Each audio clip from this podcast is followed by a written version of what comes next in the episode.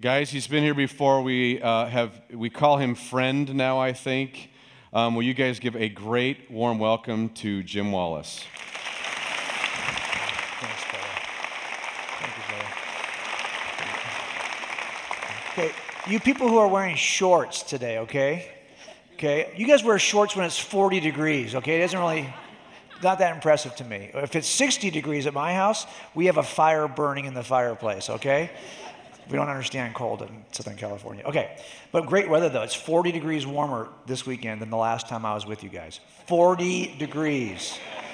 Okay, is that crazy? All right, now you guys already know who I am. I won't kind of uh, bury this, this thing in my, my story, but for those of you who don't know, I work in Los Angeles County and I work uh, cold cases, but most of my career, toward the end at least, was working unsolved murders, a lot of crime scenes. So we set this crime scene up here for you, okay? And so a lot of what we're going to do, we've always done in the context of criminal investigations, because that's what I do. And that's what I was doing when I first looked at Scripture, and I did not think that the Bible was reliable. I didn't think it contained truth. And I wanted to know could I apply my expertise to the words of Scripture, to the pages of Scripture, to determine if it was true? And that's how I became a Christian at 35. So we're going to try to do that again today. Now, I've introduced my son D. Beal before when I was here, but I want to kind of spin it a new way. When he first started working in this job five years ago, I right away, within a year of him being on the job, I told my wife, I think he's got this kind of like a sixth sense about it. He seems so well suited, like it fits him to do this, even more than I felt like it fit me. But I remembered then afterwards that my dad said the same thing about me when I was on the job about a year and a half. And certainly by the time I was working in investigations, he said, Oh, this job is so well suited for you.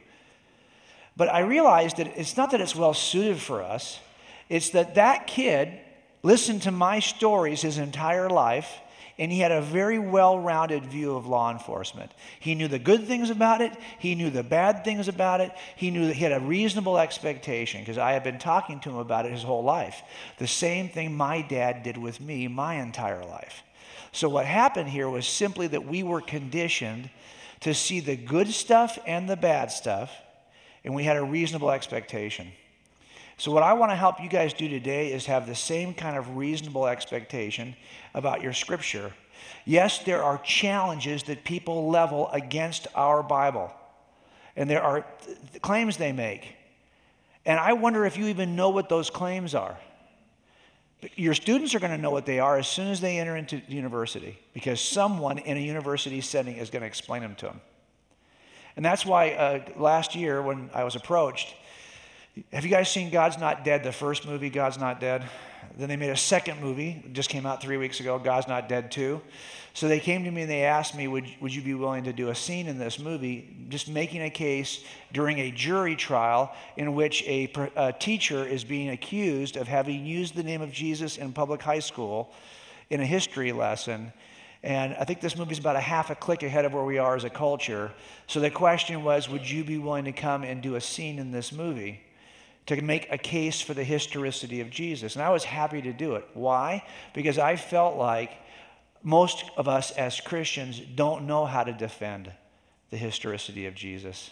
We don't know how to defend what we believe about the Bible. But we ought to be able to do it, and that's what we're going to do this morning. We're going to take some time to defend what we believe in light of and in spite of the objections that are leveled against it. Now, we're going to do a chapter from this book. We don't have any books here, but I'm going to send you a bunch of materials afterwards, so just get ready. Here we go. Uh, this came out about two days ago. This is the list at the American Library Association. They get a list, they keep a list every day, every uh, week, they update it, of the top books that people complain about and want removed from libraries and public schools. And you can see Number two on this list is Fifty Shades of Grey, right? And it even tells you the reasons people give for wanting to remove a book from a public library or a school. This is from just a couple of days ago, and you'll notice that on this list, number six is the Bible. And people want it removed from public libraries and removed from public schools. Why?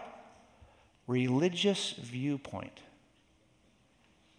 So if you don't think that our sensibilities as Christians, our worldview is under assault, you're just not paying attention. And I want to help you by addressing one major uh, claim against the Bible this morning, okay? So let's get after it. I think it was worded pretty nicely in this email I got some time ago. This is from 2013. An email that said, Hi, my name is John Singer. I'm a believer, but I've been wrestling with certain matters of faith. Recently, I've been thinking about the inerrancy and inspiration of Scripture. I truly do believe the Bible to be the Word of God, but I want to know exactly how I'm supposed to feel about what that means. For example, we know that there are scribal errors and minor additions that have been made, understanding that none of these affect the truth of the message. But how do I view these things?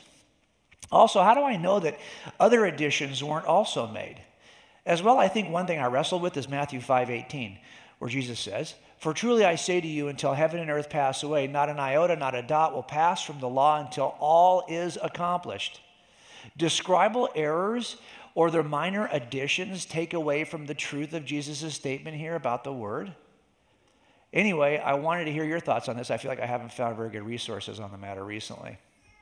What in the world is he talking about?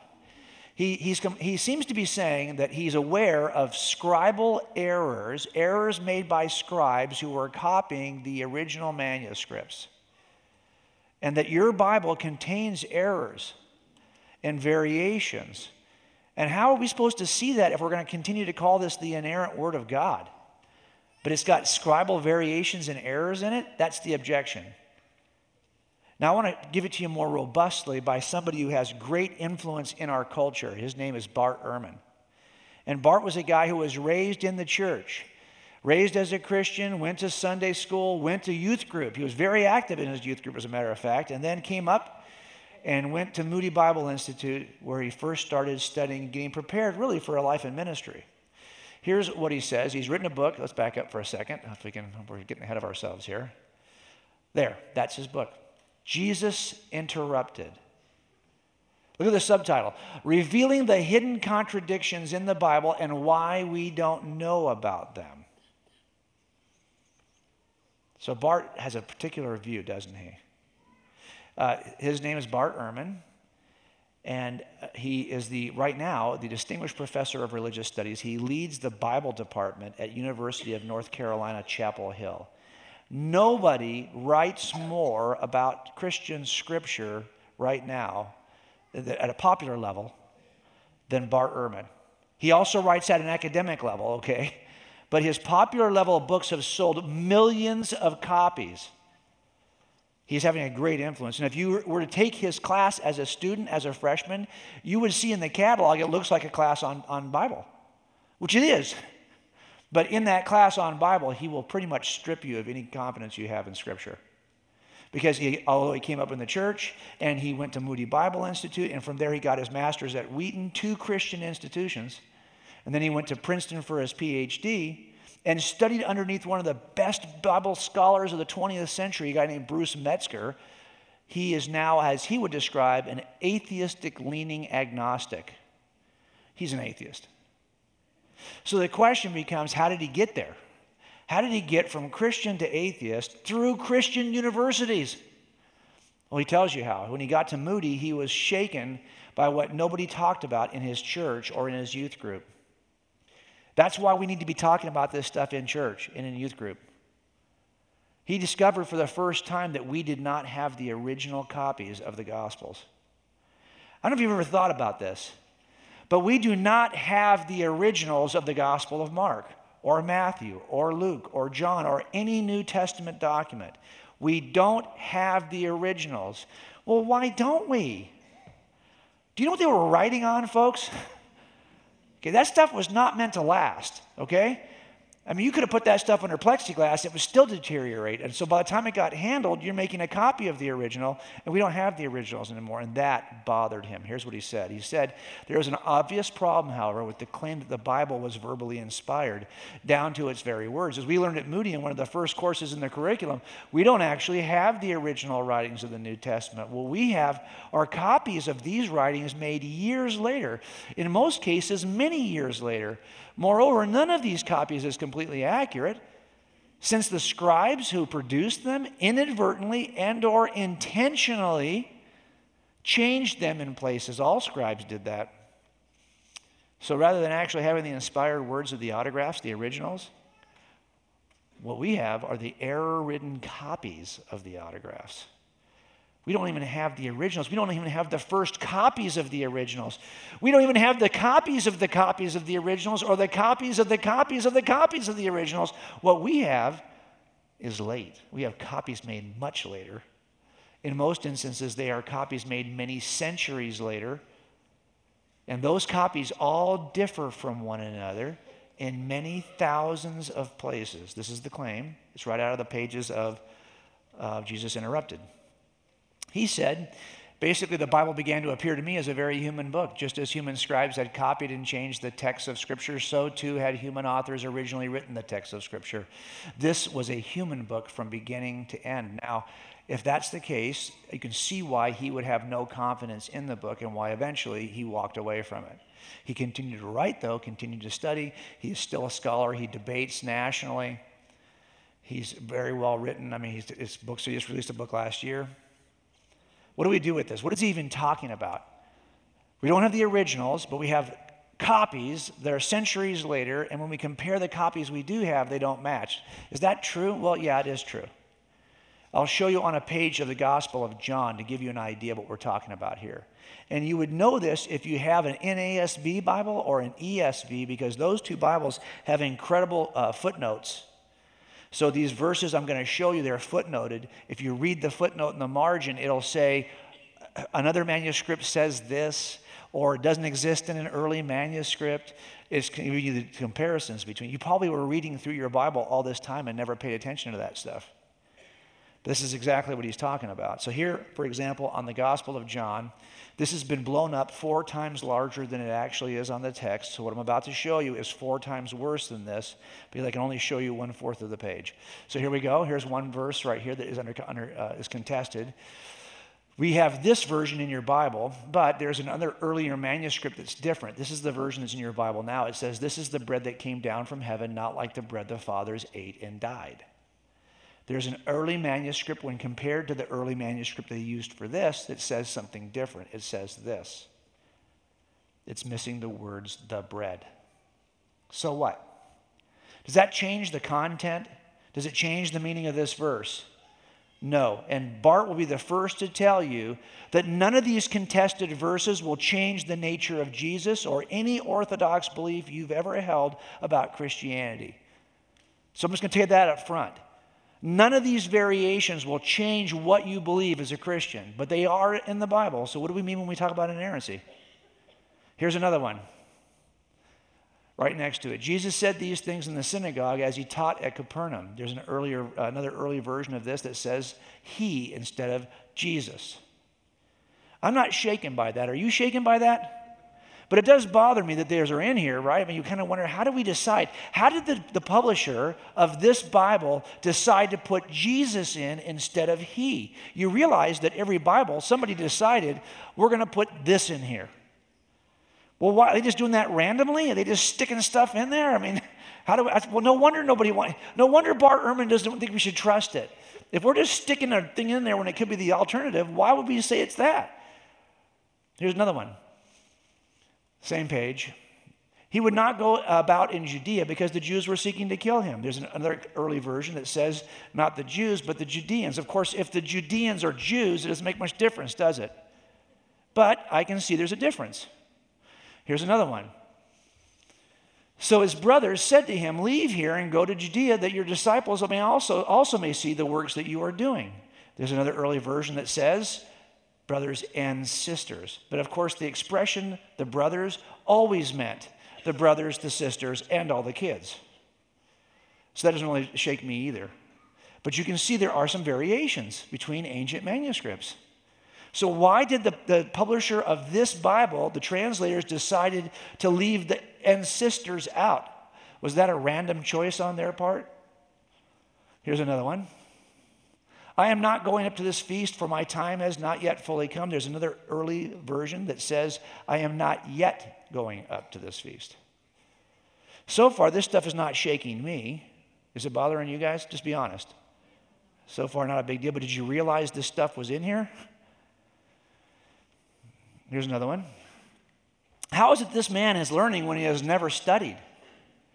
Another early version says, knows his letters. So, which is it? Means the same thing, by the way. But which is it? Here's another one. If anyone is to do God's will, he will know whether the teaching is from God or whether I am speaking on my own authority. Another early version says his will instead of God's will. I, none of this stuff seems like it's a big deal to me, but I can certainly understand how if you were to stop and circle all of these variations, you'd have four times on as many on a real page because it'd be four times bigger, right? That then you could say something powerful like this. There are more variations among our manuscripts than there are words in the New Testament. Students, do you get that? This is why you can't trust your Bible. There are more variations than there are words. I think that's rhetorically powerful, don't you? If you're in Bart's class, you can see why a certain percentage of the class would go, Ooh, that's not good. Okay, so how do, we, how do we resolve this? Let's turn the page on this page. There's a couple more on the next page. Here's one. If anyone thirsts, let him come to me and drink. Well, there's an early version that says, Let him who believes in me drink. But I think if you look at the context of the passage, it really is the same thing. But here's a problem here's an entire paragraph that is contested. What do we do with this? This is a paragraph you guys actually like. This is the story of the adulterous woman. And Bart loves the fact that he can trot this out and show you how this passage he doesn't believe is biblical. And, and take a look at this passage. You've probably heard his messages. You know this passage. This is the passage where Jesus has the woman brought to him as a committed adultery, thrown at his feet. Yet the man is not thrown at his feet, just the woman. And then the accusers want him to stone her, and he starts to draw something in the sand, remember? And then from the oldest to the youngest, the accusers eventually back off because they probably he's drawing all their sin and writing all their sin in the sand. If you've got no sin, be the first to cast a stone. You know this story. It's a powerful story. It's included in the Passion of the Christ, right? It's an important story. Is it biblical? why is it contested? I'll tell you why it's contested. Because when you look at the earliest manuscripts we have of the Gospel of John, it's not there. What do you do with that? If you look at the first papyrus we have that has John's Gospel, it's Papyrus 66, 200 AD. It's not in there. The next earliest one we have is in the third century, it's Papyrus 75. It's also missing from that. The first entire New Testament we have is Codex Sinaiticus. It's missing from that. Vaticanus is, is also missing. That's another fourth century document. Let's go into the fifth century manuscripts. The fifth century manuscripts of Alexandrinus, missing. Well, how about this one though? Uh, no, missing. Well, how about, nope, uh, that's missing also. Well, how about this? Oh, nope, that's missing also. In all of these manuscripts, the earliest manuscripts we have of John's gospel, this passage is missing. Does that bother you guys? Be honest. Yeah, it bothers you guys. Be honest. It doesn't show up until the late fifth century in this one manuscript. And guess what? When it first shows up, it's not in John 6. It first shows up in John, I think, 21. Yeah. And then there are some other also early manuscripts, about the same age as that manuscript, called the Family 1 and 13 Greek manuscripts, where guess what? It's not even in John when it first shows up. It first shows up in the sixth century, fifth century in the Gospel of Luke. This is why someone like Bart can say, Here you go. This is an entire passage that you guys thought was true that shouldn't be there. It's late. It doesn't appear anywhere until the fifth century. 600 years after Jesus. Why would you trust it? He says it needs to be removed. He says that's not where it should stop, though. How do I know what else needs to be removed? I think a lot more should probably be removed. You can't have confidence in any of this stuff. And that's why he's, he walked out, because he said, I can't have confidence in any of it. Now, that's the challenge I just presented to you. That's as bad as it's going to get this morning, okay? But I want you to see the challenge so you can know what we're up against. My dad opened my eyes to what law enforcement was going to be, both positive and negative. I did the same thing for Jimmy, and it helped me to be successful. That's what we have to do here. Now, we're going to solve it by working this crime scene together, which is why we put this up here, okay? This ridiculously tight little crime scene with the little three foot man, okay, who's in here. And you know, when you started, if you walk up here, and now I got, guess what? I have a guitar pick here now, Bobby. It came back, so I can give you yours back, okay, did? Thanks, man. All right. So, if we were to do a crime scene and someone's actually get killed on this stage overnight, do you think we would come in and put a yellow tape this close to the body? No. So, this is a stupid crime scene, I'm just going to tell you right now, okay? It's not realistic. We're not going to work it realistically. Do you think we actually draw masking tape outlines around the body? No, we don't do that. Do we any use, do you think we use chalk? No. We don't do any of that. We just take good photographs. When the body gets pulled out of there, it gets pulled out of there. We don't need an outline. I got a photograph I can look at, right? But that's all TV stuff. At least our agency does not do that. But I did put an outline here for you and some evidence markers here. But in reality, the first thing we would do when doing a crime scene, the reason why I'm going to share this crime scene with you is because this is exactly how we solve the problems in the manuscripts I just showed you. We use the exact same technique we use at a crime scene. So we get to a crime scene, and right away I look at the crime scene and I go, ah, there's a bunch of stuff in there that's going to be really valuable. It's going to help me understand the truth. That's called evidence. There's also a bunch of stuff in here that's not going to help me discover the truth because it shouldn't be in there or it's not important to the case. Those are called artifacts. I have to separate the artifacts from the evidence so I can get to the truth. That's what you have to do in Scripture. So here we get to this scene and we go, oh, this is kind of tight. If I was really going to do this, this yellow tape would be at the parking lot. I want the entire building. I don't know what's in or what's out. For example, there's a guitar pick here, magically reappeared from the first service. I got yours is there, it's not yours. But let's just say I didn't know if it was Bobby's. I might think this is related to the crime, yet it's outside the scene. I can't have that kind of stuff. If I get there and the scene is too tight, the first thing I'm going to do is, in, is enlarge the scene because that might be evidence. So I'm going to include this now. Now the scene gets bigger. The first principle of working crime scenes is you rope in everything. You're not even sure what's evidence yet. Include it. We'll take it out later. So for now, I'm going to call it evidence, right? I'm going to give it a marker. By the way, am I ever, as a detective, going to walk inside yellow tape if I don't have to? No, but I will today, okay? But you don't walk inside a crime scene and say, okay, I'm going to see what's going on in here. let's see. Hmm, let me see. Okay, I'm not going to do that. I had done it before, like an idiot. My first case, I remember standing in the crime scene, and my partner called me a profanity and said, Look where you're standing, you idiot. And I look down, and I'm standing in the victim's blood, which presents a problem, right? Because how do you get out of the victim's blood? I can't be like airlifted out, I have to walk out. And now I've got my bloody footprints in the crime scene. So I'm the killer. so you have to not do that. I also learned something else really early on. You know, you come in, you're going to glove up or whatever you're going to do, and I try to use as many tools as I can to help me not touch stuff. But at one time I had all this stuff on, right? I get there and I'm ready to go, and I put all my gloves on, and I'm like watching, and I'm trying to be very professional. I'm thinking about who's watching me. My partners are watching me. I don't want to look like an idiot, right? So I'm taking care, I'm being very careful. I, I put stuff on my shoes, little booties, you know. I put gloves on my hands and I'm ready to go. And then I get my kid out and I had like, I'm not going to touch anything. I have my, I'm going to, I am so ready, right?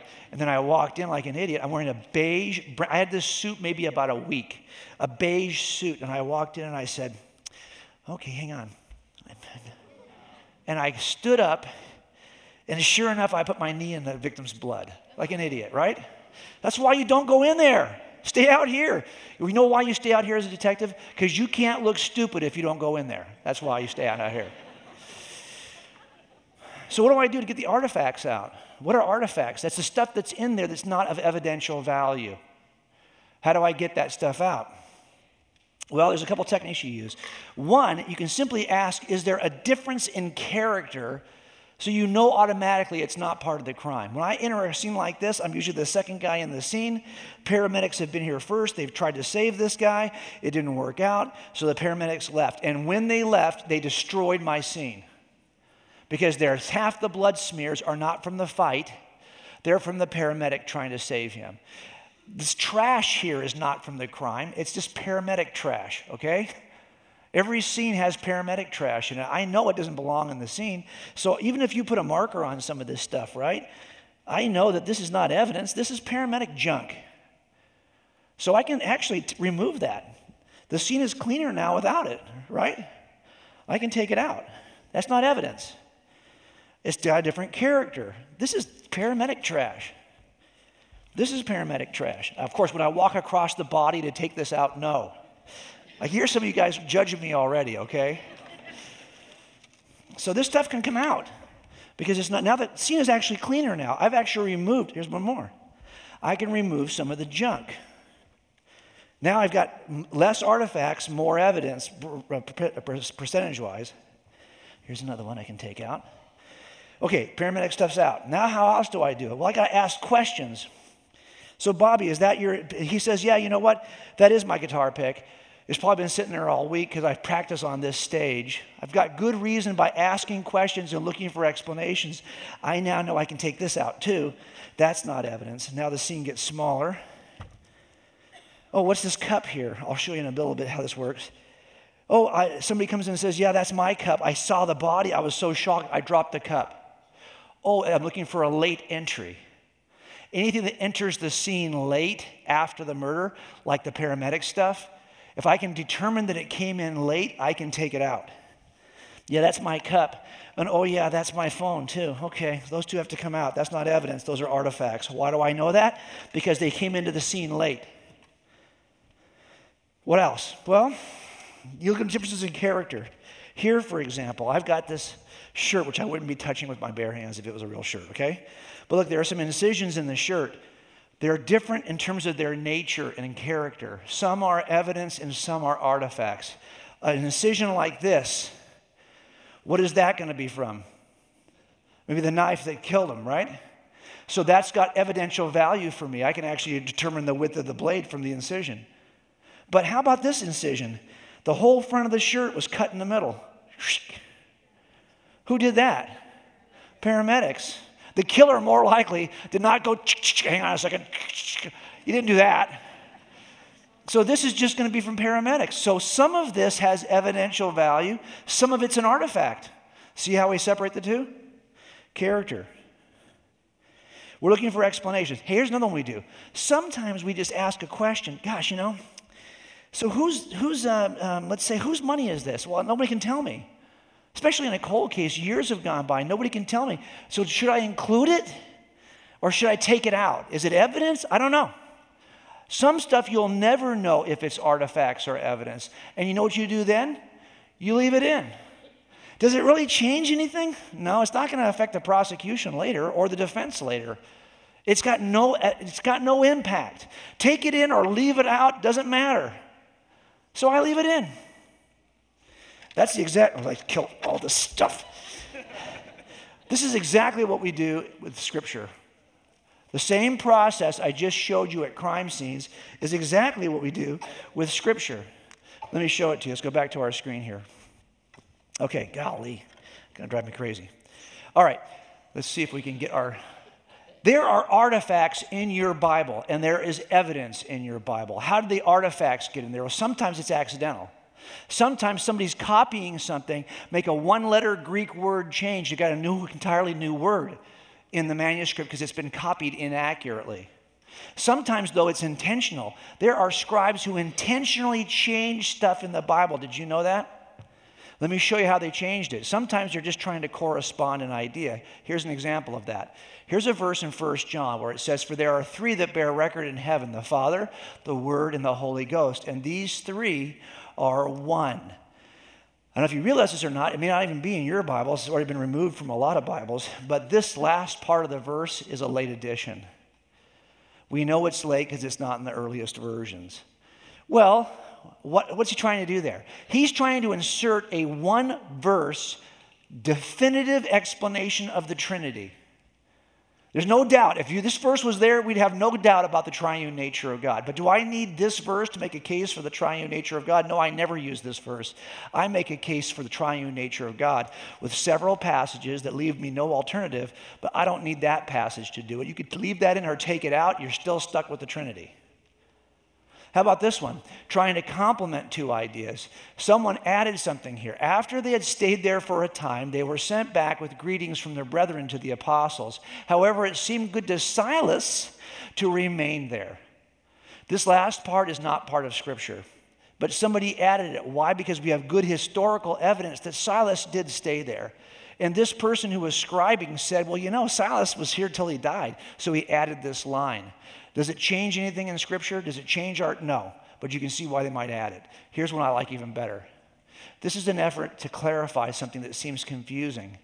In this passage in John's gospel, it says there's by Jerusalem a sheep gate, a pool, which called in Hebrew Bethesda, having five porches. In these lay a great multitude of sick people, blind, lame, paralyzed, waiting for the moving of the water. What? The water moves? Why does it move? Well, it says so right here. An angel went down at a certain point into the pool and stirred up the water. The problem is that entire second part of the verse does not belong there. Why would somebody put it in there? Well, why does the water move? If this is, this is well known in ancient history, we know why the water moves because an angel did. But these people wanted to make sure you knew why the water moved. So they added this line. So, what do we do with this? Let's go to a real crime scene. This is a scene from the 80s in our city where somebody was killed. We get there, there's a bunch of junk in the crime scene. So, what do we do? Wouldn't it be great if I had a video camera that was there from the time of the murder and I could just stop the action and see what the scene looked like before people started to mess it up? I don't have that. I have to return to the original a different way. Interview the son. Yeah, when I saw my dad was dead on the driveway, it shocked me. I dropped that mug. That mug was mine. That's my glass. Okay, I can take that out now. So let's take it out. That's what the scene looked like when her son first got there. But wait a minute, it wasn't quite like that. Why? Because the paramedics came in after he called them and they left all that trash. So this is really more what the scene looked like when the son first saw it. Oh, but not really, because that cigarette right there, believe it or not, that's some knucklehead police officer waiting for us to get there He smoked a cigarette. He doesn't feel good about it, but he did. We can take that out too. So that's more like what the scene looked like when the guy first saw it. And that's what we're trying to do with Scripture. Get out all the stuff that shouldn't be there so we can see what the scene looks like when you first saw it. This is an important principle returning to the original by many images. Let me give it to you this way I have two sons, right? One is a cop and the other is in med school, so he's always broke. My son Jimmy is a cop. He went to UCLA. I went to UCLA. But my son David, he goes to USC. He's a communist. And, and, but he's broke, as are most communists. And, and he always has to ask the capitalist from UCLA for money. So I'm more than willing to help him out on occasion. Uh, I'll text him and I'll tell him I'll send him some money here. I want to send him $5,000. I'll even bring it to him. We'll meet at Starbucks uh, Wednesday, 4 p.m. on Main Street. I'll give you $5,000. But he can't tell what I mean because the five is all messed up. And so is the, the Starbucks says starving. I got some typos in there. So let me send him another message. Better. Got the 5,000 you needed. Meet me. But now I got another error. Instead of saying Wednesday, I said weakness. So let me send him another one. Okay, got the. Now I'm calling him a nerd, so I've misspelled needed. So let's do another one. Not bad, only now I'm naked because I got streak instead of street. So let's go one more. Uh, now I'm not very confident because I'm kind of meek here instead of meat. Where is David going to meet me next week? Where? Starbucks. What Starbucks? On Main Street. What time? For how much money? How can you be so sure? You don't have a single copy of my message that doesn't have an error in it. As a matter of fact, there are as many errors as there are words. Yet you think you can return to the original? How do you think you did that? You did that because it doesn't matter how many errors you have, it doesn't matter how many variations there are in the text. What matters is how many copies of the text do you have? You overcome the number of variations if you have enough copies to compare. And that's what we do. If I was really anal retentive about this, I would just blast the dog snot out of him, right? Send him a thousand texts. And everyone can have an error in a different place. It doesn't matter. He knows what I'm telling him. Why? Because he has this embarrassment of riches that we have in text manuscript evidence. There is no ancient event like the life and ministry of Jesus, recorded as many times in ancient literature as we have. There's no event like it anywhere by comparison. The number of copies we have is staggering. Just to create the Bible that's in your hands, we use a number. You can write these down. Here are the texts, the ancient manuscripts that we use to create your Bible. But you're going to have to write fast because there's a lot of them. Why do we use so many? Why do they decide that that passage should be in your Bible? Because we have so many copies that we compare that we know now what should be there. Got it? Now, Bart doesn't want to tell you that. Bart does the first half of the work where he says, I see lots of problems, but he doesn't do the second half of the work is, I also know how to solve all those problems. He wants to stop halfway because that's alarming. But if you finish, you have great confidence. And we do it by doing the same things we do at crime scenes. The same way we remove artifacts. Why do you think you have all that extra stuff in your Bible? Because you include the biggest scene you can. And then you do all of that to get back to the original. Got it? And that's why this statement might sound powerful, but it's not. Let me go to this for a second. Why do we call this the inerrant Word of God if we know that if you open it, there are variations between the manuscripts? If all these variations exist, why do we continue to call it inerrant? Because we make a claim as Christians. Hear me on this. We claim that the original autograph written by Mark and Matthew and Luke and Paul, those are absolutely inerrant. The problem is we don't have those anymore. So now what we do is we have a method in place to return to the inerrant original reliably. Well, what did the inerrant say? I know what it said. You hold it in your hands because we can return to it reliably. But let me just play devil's advocate for a second. Here's a case, right, from the 80s again.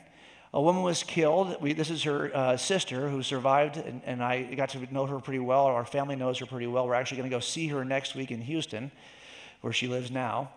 But her sister was killed back in the day, and this is the coworker of this sister. It's the lady here in the bottom.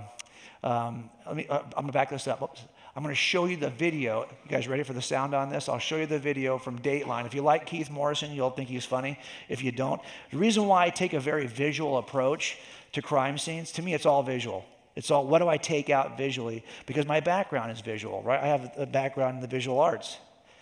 I was a design major, then I was an architect, and then I came to this job. And so everything I look at is by thinking to myself, well, what visually does not seem to fit? That helps me. And it helps solve these cases too.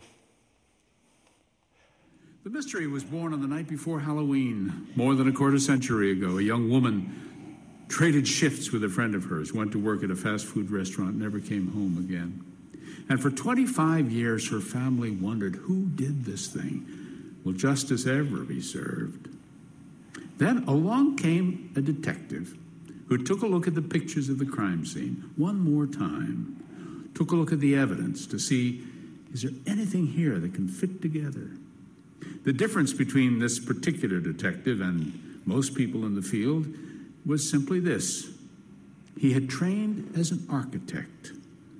And some things about the way we train make us see the world in a different way.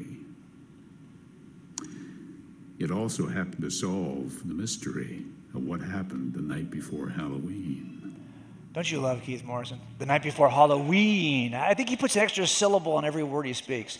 Just Google Saturday Night Live Keith Morrison. You'll see some of the funniest skits with the white hair thing going on. So anyway, but a lot of this was this woman. She did trade shifts with with Robin, and when Robin was killed, Karen could not forgive herself because she felt like it was her fault.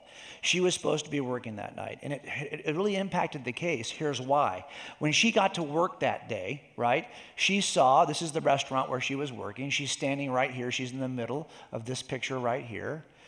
And she was concerned as soon as she showed up that morning because she knew she had swapped shifts with Robin. So Robin should have been home already. But Robin's car was still in the parking lot. So the minute she saw Robin's car, she suspected, uh oh, something bad has happened. And she started playing the guilt game immediately. She was possessed by it. When she ran through this door, she walked into the kitchen and she saw Robin's body on the floor, and her whole life changed. Now, a key question in the trial was Karen, was that door locked? I need to know because was it the killer, somebody that Robin let in? Because the door would have been locked. That's the only way he could get in. Or was did the killer have a key? I just need to know was the door locked or unlocked? And you know, we asked her that question, and she got asked that question on the stand by the defense attorney, and she couldn't answer it. She actually answered it wrong. And so the minute she answered it wrong, the defense attorney started making a point of it. You can't trust her for anything then. You can't trust her for anything she says because she's wrong about the door. Now, that was a problem for us because we needed this witness. But the jury later on told us no, we knew that she was reliable even though she was wrong about the door. Let me play devil's advocate with you. Do you realize a, that witnesses can be reliable even when they're wrong? Did you know that? They can still be trusted for facts. The question is, why is this different? Why is she missing? We have a jury instruction for this. Let me show it to you, okay? It should give you some confidence about Scripture. What do we talk about when we talk about reliable eyewitnesses? It says, do not automatically reject testimony just because of inconsistencies or conflicts. Consider whether the differences are important or not. People sometimes honestly forget things or make mistakes about what they remember. Also, two people may witness the same event yet see or hear it differently. Wow! How many gospels do we have? Four. They're slightly different, right? Why? Can't trust them, they're slightly different. No, you can trust them because they're slightly different, because that's what reliable eyewitness accounts look like. Even if she's wrong, she can be reliable about everything else. I don't even think, I'm here to tell you, I'm not claiming scripture is wrong. I'm being playing devil's advocate. Bart, if you think it's wrong on a certain point, that still does not give you permission to throw it all out. You couldn't do that in a jury trial.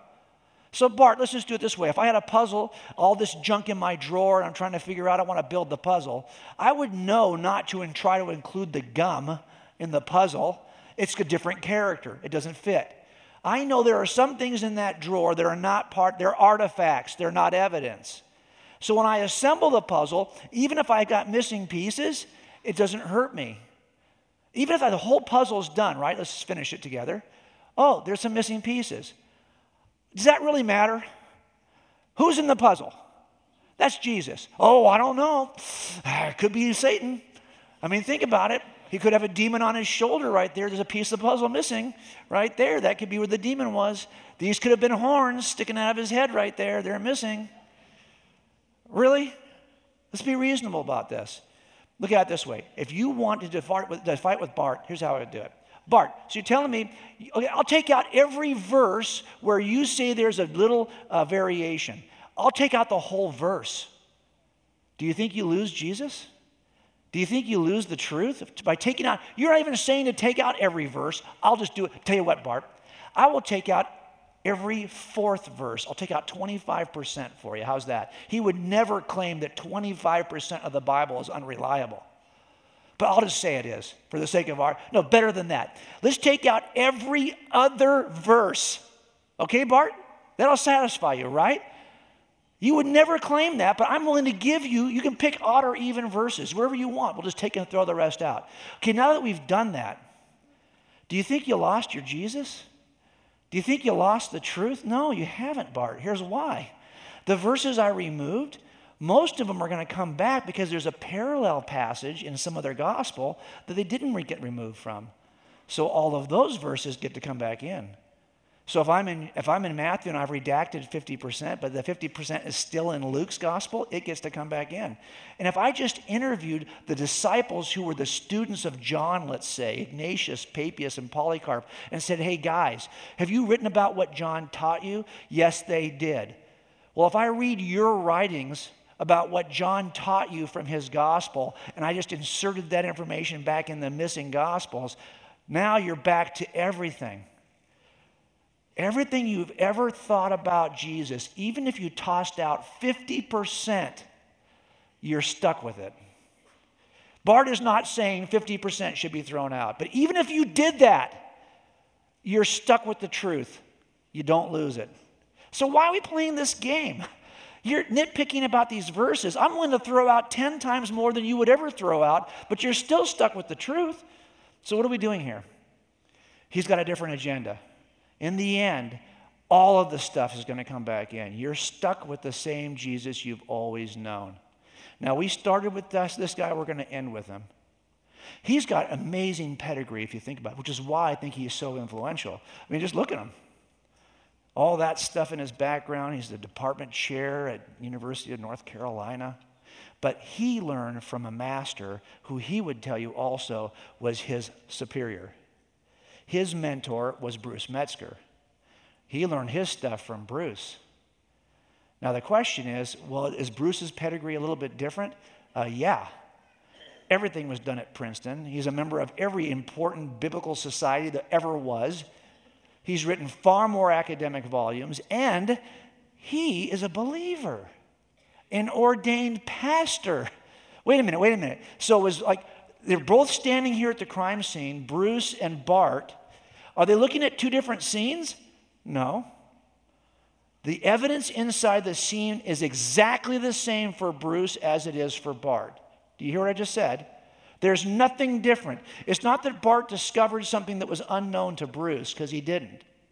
They're looking at the exact same evidence, yet Bart's out. Bruce is like, no, I'm in. So it's not about the evidence, folks. It's not about that at all. It's about something different. Here's what he said before he passed away in the late 90s.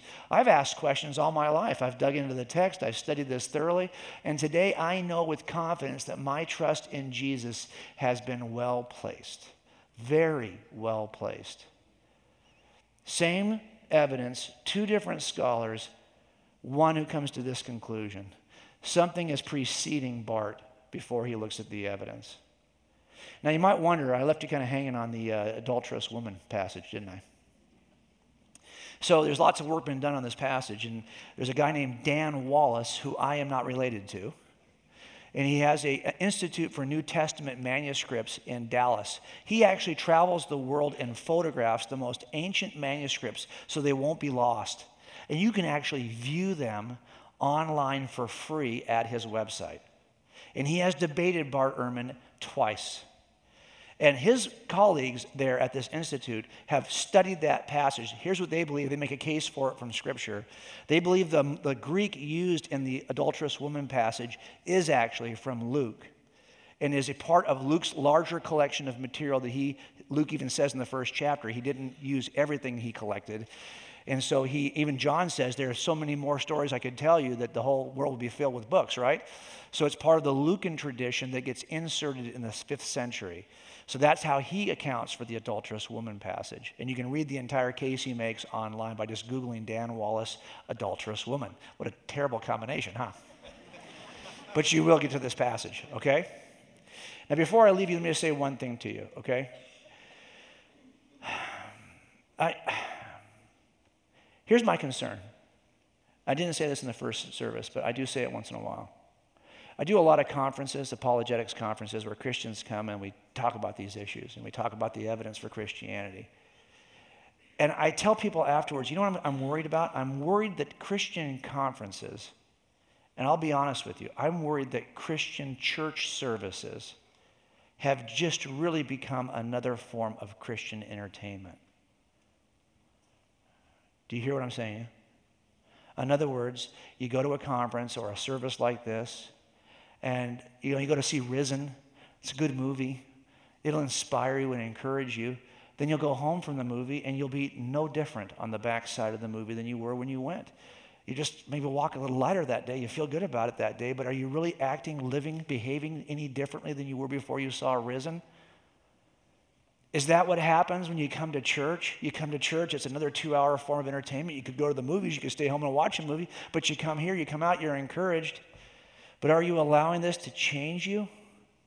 Are you committed to the kind of change that's necessary to live differently? Is that what this has become? Is that what all of this stuff is? Just another form of Christian entertainment? It can't be that, folks. It can't be that. I, I, I have no desire in, in entertaining. I don't want this to be Christian entertainment. I want us to get off our butt and do something with the truth. I'm serious. I'm, I, I told this to, to, these guys. I mean, I travel so much that I am spent. I am on fumes. I'm empty. But I will tell you something. Why do we continue to do it? Because we want to see the ship we call the church with the big C, we want to see it make a, a one degree change so that you can tell me why this is true with something more than just your personal experience. I need you to show me why it's true. And if you don't think it's important, you don't have a student in your life. You don't know anyone who you love between 15 and 30. But if you know someone between 15 and 30, then you know why this is important. We have to be able to make the case for our young people. Let's pray. Father, we know that you are going to do something wonderful here, and you are doing something amazing here with a group that's so far ahead of other churches in our country that it's like light years of difference. But Father, I just want to ask you to take Green Bay Community Church and to do something to finish this great work by having the people in this room feel so compelled, feel so convicted about what it is that is true, that they want to make the case wherever they go. They want to make the case this week. Would you bring someone into the lives of everyone in this room this week who has a great question that they need to answer?